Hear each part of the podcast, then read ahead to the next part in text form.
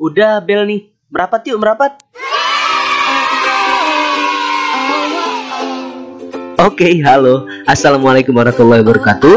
Balik lagi bersama saya, Ma'ruf El Munil dalam podcast Pikir-pikir lagi.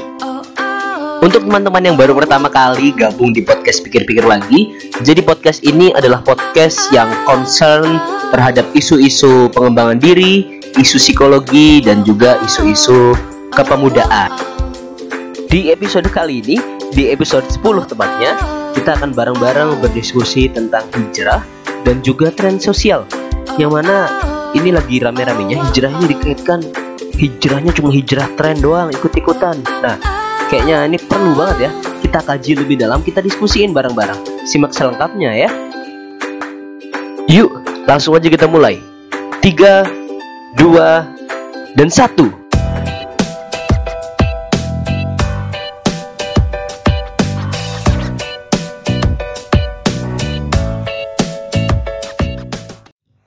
Berbicara tentang hijrah, mungkin pertama kita akan bareng-bareng memahami terlebih dahulu tentang makna hijrah itu sendiri apa sih?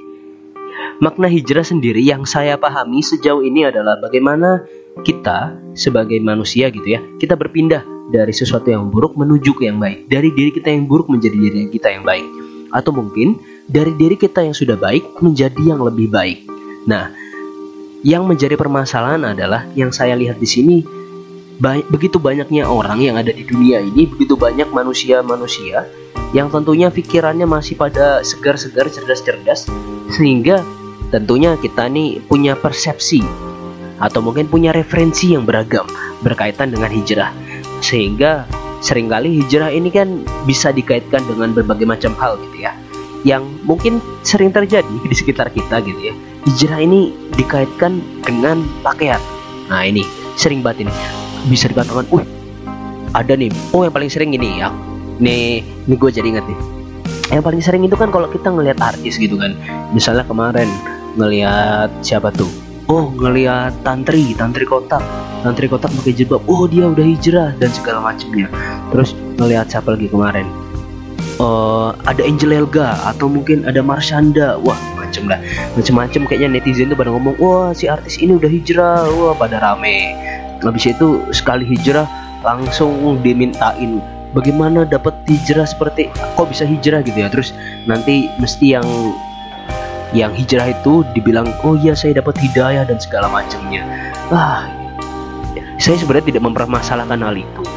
Tapi ya tadi saya bilang akhirnya hijrah. Sekarang secara brand saya lihat kenapa jadi sebegitu lekatnya dengan pakaian? Hijrah sampai dikaitkan dengan kerudung panjang terus pakai semacam sarung tangan seperti itu mungkin kalau yang perempuan. Atau mungkin selalu pakai kaos kaki terus juga kalau yang laki-laki mungkin menggunakan uh, celananya agak naik sedikit di atas mata kaki.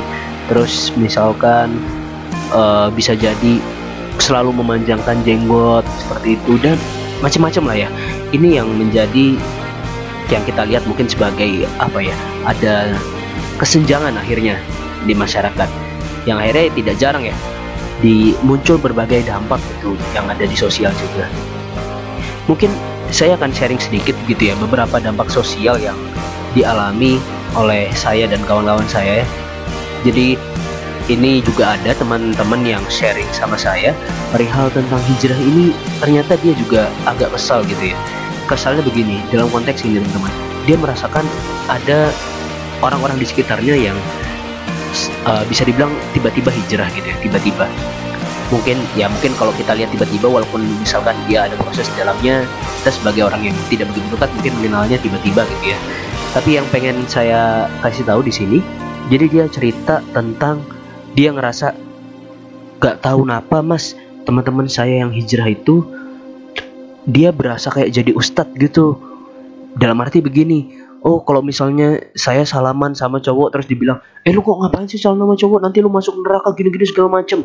Eh lu kok kerudungnya belum panjang sih semoga nanti cepet ya dipanjangin kerudungnya. Atau mungkin yang belum jilbaban langsung dibilangin oh ya jangan lupa langsung jilbaban ya bentar lagi. Dan intinya dia merasa orang-orang yang dia merasa apa ya mendapatkan dakwah langsung gitu ya dari teman-temannya ajakan-ajakan kebaikan tadi. Bukan berarti ajaran kebaikan itu buruk. Hanya saja dalam konteks ini teman saya merasa gak nyaman. Dalam arti lah kenapa sih kok dia tiba-tiba langsung secepat itu berubahnya dan apa ya membuat kita sebagai orang-orang di sekitarnya kadang-kadang shock gitu ya. Yang mungkin itu yang bisa bikin orang nggak kurang bisa menerima secara keseluruhan atau mungkin ya karena tadi karena kaget. Nah akhirnya begini teman-teman ada hal lain gitu ya yang juga diceritain sama teman saya. Jadi dia ini punya seorang teman. Terus dia ini temennya ini katanya hijrah gitu. Terus setelah selama hijrah itu dia banyak ya ibaratnya dakwah via sosial media dan segala macamnya lah. Singkat cerita saya kurang tahu lengkapnya seperti apa tapi yang saya dengar ceritanya akhirnya dia bisa sampai cuti dari kuliah. Karena apa? Ternyata dia ibaratnya merasa dicuci otaknya. Ini dari keluarganya gitu. Dari orang tuanya bilang ini kayaknya anak saya kena cuci otak gitu. Karena mungkin ya tadi mungkin karena ikut kajian atau mungkin dengan guru-guru yang tidak sesuai gitu ya. Akhirnya mendapatkan sebuah pemahaman yang harusnya pemahaman itu adalah pemahaman baik. Harusnya dakwah itu kan menjadi sesuatu yang baik buat diri kita menuju kebaikan. Tapi akhirnya membawa keburukan juga bagi diri kita. Karena apa? Karena mungkin ada ketidaksesuaian gitu ya. Makanya kan bagaimanapun juga harus ada kesesuaian. Ibaratnya kalau misalkan Wali Songo itu kan tidak semata-mata ketika masuk ke Indonesia langsung bilang oh adat ini adat Jawa itu yang banyak pakai sesajen itu dilarang. Nggak seperti itu. Atau mungkin ada musik-musikan gamelan itu dilarang juga tidak seperti itu. Tapi apa? Tapi digunakan diselaraskan nah hal-hal semacam ini juga yang menjadi di sosial kita ini kan agak tidak sesuai gitu ya. Dalam arti lagi rame-ramenya dalam Islam ini di sekitar kita banyak lah ada yang menganggap A benar B benar dan segala macamnya. Di konteks ini di podcast ini mungkin saya jatuhnya bukan mengkritik gitu ya tapi lebih kepada bagaimana kita memperingati diri sendiri, diri saya sendiri terutama dan juga teman-teman yang dengerin hal ini. Jadi yang pengen saya jelasin dari awal itu tentang dampaknya juga. Jadi yang saya lihat adalah bener tadi kata teman saya yang di awal.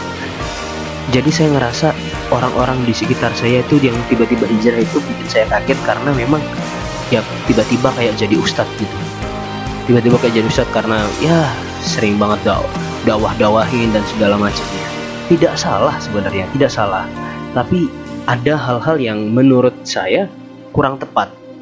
Mungkin ini disambi memberikan salah satu cara ya bagaimana kita tidak mudah ikut-ikutan da permasalahan hijrah dan tren sosial ini. Intinya gini teman-teman. Intinya seperti ini. Kalau misalkan teman-teman itu sedang sakit, saya katakan misalkan sakit gigi, ke mana teman-teman akan pergi?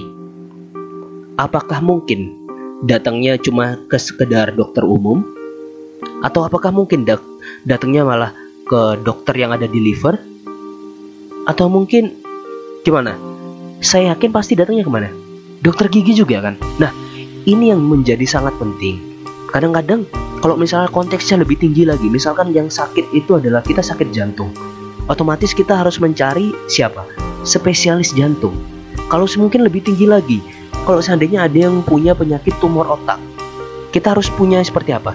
Gak cuma spesialis tumor otak kadang-kadang, atau nggak nggak mungkin nggak mungkin kita mencari hanya sekedar spesialis organ dalam, tapi juga yang memang mungkin teman-teman akan mem lebih memilih dokter-dokter yang sudah memiliki jam terbang yang tinggi atau mungkin sudah pembelajarnya sudah tinggi dalam arti lulusan di mana lulusan di mana sudah mengoperasi berapa kali ya nggak seperti itu nggak ini yang menjadi titik dasar dari bagaimana pemahaman kita kalau tadi dikatakan sama kasus tadi dalam kasus tadi dikatakan bisa jadi ada unsur brainwash cuci otak di sana dalam dakwah yang ada di sekeliling kita nah cara pertama yang paling penting dalam menjaga diri kita sendiri adalah ini kita melihat dulu siapa yang dijadikan guru.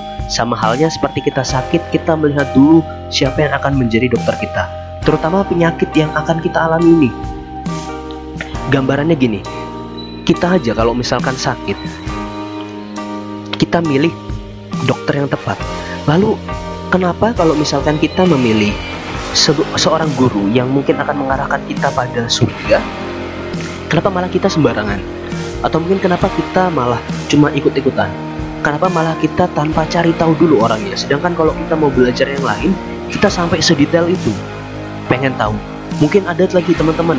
Teman-teman mungkin ada yang lagi pengen belajar public speaking. Udah pengen belajar public speaking terus melihat dulu, oh ini orangnya siapa? Emang ini orang bisa public speaking apa enggak sih? Emang dia sering kok ngadain public speaking dan sebagainya. Mungkin teman-teman akan melihat seperti itu. Dan sekarang yang lebih urgent adalah ini kan mungkin akan memberikan kalian uh, arahan gitu ya menuju menuju kebaikan dalam arti di sini saya sebut aja surga lah yang mungkin akan mengantarkan kita ke surga karena memberikan kita kebaikan. Terus masa sih kita milih untuk tidak seselektif itu? Masa sih kalah selektif? Masa kita lebih selektif dalam memilih dokter dalam memilih dosen dalam memilih dosen pembimbing skripsi misalkan? Atau mungkin dalam memilih trainer ketika kita ingin mengikuti training daripada seorang ustadz, seorang guru yang akan mengantarkan kita kepada surga. Ini menjadi poin poin utama dari podcast kali ini. Saya akan mulai lagi di pembahasan selanjutnya adalah seperti ini teman-teman. Saya melihatnya kalau dilihat secara keseluruhan ya, ini memang terjadi sekitar empat tahun terakhir gitu ya.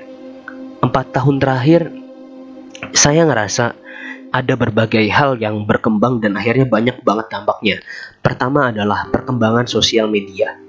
Perkembangan sosial media ini dengan berbagai platform-platform ini membuat begitu banyak apa ya? Banyak pilihan lah untuk anak-anak muda terutama. Kemudian ada perkembangan media dakwah. Berkaitan dengan perkembangan sosial media tadi, akhirnya berkembang juga media dakwah. Dengan bagaimana ada beberapa karakter-karakter khusus yang dimiliki oleh generasi kita. Generasi kita kita ini apa? Mungkin adalah generasi pemegang handphone lah ya. Seringkali bisa dibilang adalah generasi yang pengennya praktis. Bener nggak pengennya praktis? Iyalah pengennya praktis. Coba bayangin deh sekarang. Kalau misalkan teman-teman pengen anggaplah nggak tahu doa sholat mayit atau mungkin nggak tahu doa doa kunut aja deh nggak tahu doa kunut kalau teman-teman gak hafal, apa yang akan teman-teman lakukan? Saya yakin 90% dari teman-teman yang dilakukan adalah buka Google dan juga memilih doa kunut. Iya atau iya? Iya banget atau iya aja? Itu kan yang terjadi sama generasi kita. Akhirnya, perkembangan media dakwah ini membuat kita juga memberikan dampak terputus yang namanya pembelajaran tadi. Terputus dalam arti proses pembelajarannya menjadi begitu singkat akhirnya kadang pembelajaran kita atau mungkin ilmu kita juga akhirnya tidak komprehensif, tidak menyeluruh, tidak keseluruhan. Itu yang saya tangkap. Dan yang ketiga, ada perkembangan komunitas. Perkembangan komunitas. Jadi pertama apa dah? Pertama tadi ada perkembangan sosial media, terus diarahkan kepada perkembangan media dakwah dan ketiga adalah perkembangan komunitas. Ini sebenarnya baik atau tidak baik? Pertanyaannya kan seperti itu. Saya akan membalikkan pertanyaannya dalam arti ini semua tergantung pada siapa yang menggunakan. Tapi sayangnya yang saya lihat adalah yang menggunakan ini adalah orang-orang yang mempunyai kepentingan. Dalam arti orang-orang yang memang sudah memiliki visi misi tertentu yang untuk di untuk memberikan pengaruh gitu ya. Untuk memberikan pengaruh tertentu kepada generasi-generasi tertentu. Sehingga dia punya target pasar yang jelas begitu ya. Kalau kaitannya dengan perkembangan sosial media dan juga perkembangan media dakwah dan perkembangan komunitas. Sederhananya begini. Sekarang kalau teman-teman lihat, teman-teman buka Instagram aja deh. Coba teman-teman cari ketik di search dengan kata kunci hijrah. Coba sekarang dilihat, dicari ada berapa banyak komunitas yang berlabel hijrah. Coba dihitung. Saya yakin banyak sekali dan mungkin hampir di setiap kota-kota besar memiliki tren-tren ini sendiri bahkan punya komunitas-komunitas ini sendiri. Tanpa saya harus sebutkan, tak itu pasti ada dan sangat banyak. Bahkan di kampus-kampus itu juga pasti ada. Tanpa di ini pun juga mereka akan membentuk komunitas sendiri.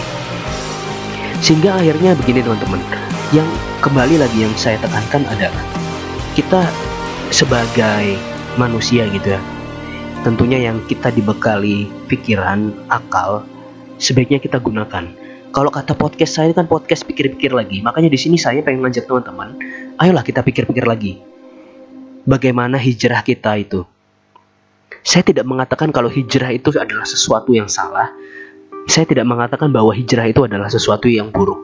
Tapi setidaknya yakinlah dulu pada diri kita kalau emang hijrah kita itu adalah hijrah ke jalan yang lurus. Dalam arti ya kita memang menuju sesuatu yang benar, bukan jalan yang emang kita sesat. Kalau dalam bahasa Arab itu ada ada apa ya? Ikuti sesat itu taklidul akma, mengikuti dengan sesat. Mengikuti dengan sesat. Kita mengikuti sesuatu tapi kita tidak tahu apa yang kita ikuti. Jangan sampai itu terjadi pada diri kita. Yang tadi sudah saya katakan kan tadi ada perkembangan tadi, perkembangan sosial media, perkembangan media dakwah dan perkembangan komunitas. Ini kan ketiga ini sangat erat kaitannya juga dengan generasi kita generasi milenial. Yang mungkin sejauh ini sering masih masa-masanya kan masa-masa labil juga ya. Masa-masa remaja gitu kan atau mungkin menuju dewasa. Kalau dilihat di masa perkembangan ini kan sedang masa-masanya orang itu mencari identitas baru. Ini ya emang akhirnya sangat tepat lah. Kalau seandainya generasi kita ini dijadikan target untuk hal-hal semacam ini dan sekarang mungkin saya akan ajak teman-teman berefleksi sedikit gitu ya. Mungkin kita-kita sebagai generasi milenial, coba deh kita lihat sekeliling kita. Kita lihat 4 tahun terakhir kita ngapain aja dalam sosial media dan juga dalam konteks ini, dalam konteks hijrah dan tren sosial. Sadar gak sih teman-teman itu, kita kan mungkin kita deh yang ada lihat di Instagram. Instagram itu punya explore. Dalam explore itu kan kita kalau misalnya udah sering berapa kali nge-love video-video dakwah dan segala macamnya nanti kan akan muncul sebuah tren, video yang lagi ngetren. Mungkin kemarin yang paling gampang studi kasusnya adalah kemarin yang salah satunya adalah penistaan yang yang mungkin teman-teman tahu yang coki dan tretan muslim itu yang kaitannya dengan masak daging babi dengan minyak kurma gitu ya. Itu kan adalah sesuatu yang saya bilang apa ya ini adalah sebuah bentuk bagaimana kita itu terlalu mudah digiring. Terlalu mudah digiring. Entah itu dalam hal persepsi, entah itu juga emang terlalu gampang disulut emosinya. Sehingga kita nggak sempat dulu memberikan persepsi pribadi. Akhirnya kita sudah terlalu, oh iya bener nih kata ini, bener nih kata ini, dan segala macam. Yang saya bilang, ya ini loh teman-teman, kita emang terlalu mudah dan emang generasi kita sangat erat kayak sangat erat dengan hal semacam itu dengan hal, -hal praktis tadi kalau kita melihat video-video dakwah di Instagram aja coba saya tanya ada berapa menit di sana? Palingan kan cuma semenit. Hanya semenit. Hanya semenit kita bisa belajar tentang apa. Mungkin pertama melihat melihat seorang ustadz ngomongin tentang tentang uh, tentang hijrah atau mungkin ngomongin tentang aurat hanya dengan satu menit. Apakah mungkin? Apakah mungkin kita belajar tentang aurat dengan hanya satu menit? Atau mungkin apakah mungkin kita belajar tentang perihal-perihal lainnya. Dengan bab-bab lain mungkin tentang kebersihan tentang soal dan segala macamnya dalam hal dalam satu menit apakah mungkin? Dan coba saya tanya lagi teman-teman. Baik mana lebih baik mana saat kita belajar hanya lewat sosial media dan kita benar-benar hadir utuh di tempat di mana kita seharusnya belajar? Saya yakin teman-teman di sini akan menjawabnya lebih baik hadir utuh di mana kita harus belajar. Tentu saja seperti itu. Cuma yang tadi saya tekankan sekali lagi, pilih-pilihlah dalam memilih guru ya. Karena ya jujur-jujurnya kan memang ini bener banget ya kalau saya pribadi meyakini hal ini. Setiap manusia itu pasti ada salah lah. Pasti itu. Walaupun gelarnya apa, itu pasti ada aja. Dan apalagi dia pun pasti punya kebenaran yang memang selalu diyakini dan kita apa ya saya meyakini kita semua punya hak lah hak dalam arti hak dalam mempertanyakan sesuatu yang mungkin orang lain percayakan. Sehingga akhirnya ya kita bisa ya, tadi kita bisa terbuka kita bisa berdiskusi dan mungkin kita bisa memahami sisi-sisi lainnya. Sehingga kita tidak terperangkap dengan ya tadi mungkin kita terlalu diiringi diiring. Digiring maksud saya digiring pendapatnya sehingga kita terlalu tersulut-sulut. Mungkin kemarin ada yang penistaan coki digiring-giring oh langsung pada nge-DM coki semua. Atau mungkin kemarin yang masalah bendera kita dibuat ya secara apa secara jelasnya kan sebenarnya nggak penting-penting banget ya. Dalam arti seperti ini nggak penting-penting bangetnya adalah dampak dampak kelanjutannya apa? Kita sesama muslim kita merasa diadu domba. Padahal kita sama-sama muslim kita sama-sama sholat kita sama-sama puasa dan seterusnya kita sama-sama lah. Saya yakin di, di luar hal bendera itu di luar bendera liwa itu yang saya yakini adalah setiap muslim itu pasti meyakini la ilaha illallah yang bahwa tiada Tuhan selain Allah. Dan Muhammad utusan Allah itu yakin tanpa harus diyakini bahwa bendera itu adalah bendera Rasulullah. Saya yakin semua itu semua orang semua semua muslim di dunia ini yakin bahwa kalimat itu kata itu adalah kalimat yang sakral untuk kaum muslim.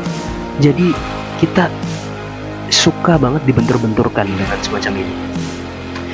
Semoga di podcast kali ini bisa membuat teman-teman setidaknya pikir-pikir lagi gitu ya.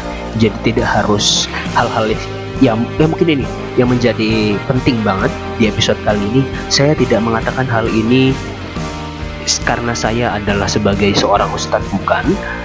Atau mungkin karena saya dulu alumni pondok juga bukan? Ya ya mungkin saya hanya berbicara dengan kapasitas kita karena murni saya resah. Itu saja yang pengen saya katakan. Jadi teman-teman jangan menjat saya oh ma'ruf itu gini gini gini. Ya kalau misalkan pengen teman-teman pengen ngobrol lebih lanjut seperti itu silahkan teman-teman hubungi saya kita ngobrol bareng-bareng. Karena yang setelah ini saya pengen melanjutkan lagi kaitannya dengan hijrah ya dan yang saya pahami adalah seperti ini. Sadar nggak sih teman-teman itu kita itu ketika dulu zamannya Rasulullah itu ketika di zamannya Yahudi zaman jahiliyah kemudian Rasulullah datang apakah pertama langsung diharamkan yang namanya minum-minum khamr kemudian langsung diharamkan itu berzina langsung diharamkan bersentuhan langsung disuruh menutup aurat semua? Apakah iya Kan tidak. Jelas-jelasnya yang kita pahami, yang kita semua, tuh yakin teman-teman pasti semua tahu lah.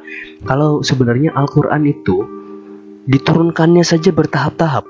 Tidak tiba-tiba plek langsung jatuh, langsung diturunkan 30 juz. Apakah mungkin seperti itu? Tapi kan Allah, apakah mungkin? Mungkin jawabannya mungkin. Tapi Allah memberikannya apa? Proses. Proses. Bahkan Nabi Muhammad pun juga menyampaikannya pasti proses Nabi Muhammad ketika menerimanya ada proses-proses. Nabi Muhammad mungkin ada proses di mana Nabi Muhammad menghafal. Walau mungkin dengan sekali benar Nabi Muhammad hafal, mungkin ada konteks-konteks tertentu Nabi Muhammad bertanya lagi kepada Jibril tentang suatu ayat atau mungkin ayat yang turun memang sesuai dengan asbabun nuzulnya, sebab-sebab penurunannya.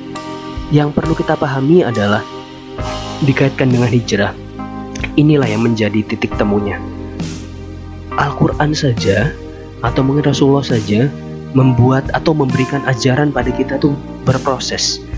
Nah, lalu apakah mungkin kita bisa menjadi seseorang yang tanpa proses kita tiba-tiba menjadi sesuatu yang perfect lah kalau dibilang kalau saya bilang dalam arti sebegitu seakan-akan sangat mengerti tentang ibadah atau tentang Islam dan sebagainya ayolah teman-teman kita bareng-bareng. Saya doakan teman-teman juga tiap harinya menjadi orang yang lebih baik. Dan semoga saya pun juga ke depan hari demi hari menjadi orang yang lebih baik. Sehingga kita semua bisa terus menebar kebaikan dan menjadi versi terbaik dari diri kita masing-masing. Dan itu yang paling penting dan tentunya itu adalah tujuan dari kita semua. Dan mungkin sebagai penutup saya cuma pengen bilang kepada teman-teman ini penting ya. Saya rasa penting banget. Tolong teman-teman setelah ini jangan ada ngerasa apa punya permasalahan dengan saya. Dalam arti saya juga mohon maaf kalau tiba-tiba kalimat saya dalam podcast ini banyak yang menyinggung juga di di hati teman-teman. Mungkin teman-teman bisa langsung berdiskusi sama saya biar kita saling terbuka. Dengan apa saja yang kita rasakan saya dengan keresahan saya punya hak untuk berbicara dan teman-teman jika punya keresahan silahkan dibicarakan mungkin bisa langsung hubungi saya nanti bisa via email di marufelmunir@gmail.com atau temui saya di Instagram di marufelmunir. Nanti kita bisa diskusi lebih lanjut di sana. Akhirul kalam, akhir kata saya ingin bilang innallaha la yughayyiru ma biqaumin hatta yughayyiru ma bi Ini semua kita sama-sama mengerti ya kalimat ini. Bahwasannya Allah itu tidak mengubah suatu kaum kecuali kaum itu sendiri yang memulainya atau mulai-mulai merubahnya. Yang menjadi poin penting dalam hal ini. Walaupun dikatakan hijrah itu akhir-akhir ini dikaitkan dengan tren sosial walaupun juga hijrah ini bisa dikaitkannya dengan bagaimana orang itu dengan hidayah oh ini kayaknya belum saya omongin tapi setidaknya tidak apa-apa saya singgung sedikit aja dengan hidayah jadi kan banyak banget ya orang itu ketika berbicara hijrah itu bilangnya oh aku belum dapat hidayah tapi cobalah teman-teman cermati lagi, Allah itu nggak akan mengubah suatu kaum sebelum kaum itu mencoba merubahnya sendiri. Jadi kalau setidaknya teman-teman tidak bisa merasakan bahwa hidayah itu datang, cobalah bersama-sama kita jemput hidayah kita sendiri sehingga kita menjadi versi terbaik dari diri kita. Baik, ikut itu saja mungkin untuk episode kali ini di episode 10 dengan tema hijrah dan tren sosial. Semoga ke depan podcast ini menjadi podcast yang lebih baik dan juga menjadi podcast yang lebih bermanfaat. Semoga teman-teman suka dan kalau misalkan teman-teman suka boleh banget di share atau mungkin bisa di sharing poin-poin pentingnya di Instagram supaya banyak hal banyak teman-teman yang bisa lebih memahami konteks yang sebenarnya saya sampaikan ini. Itu saja dari saya. Kurang lebihnya mohon maaf. Wallahul muwaffiq Wassalamualaikum warahmatullahi wabarakatuh. Sampai jumpa di episode selanjutnya podcast pikir-pikir lagi.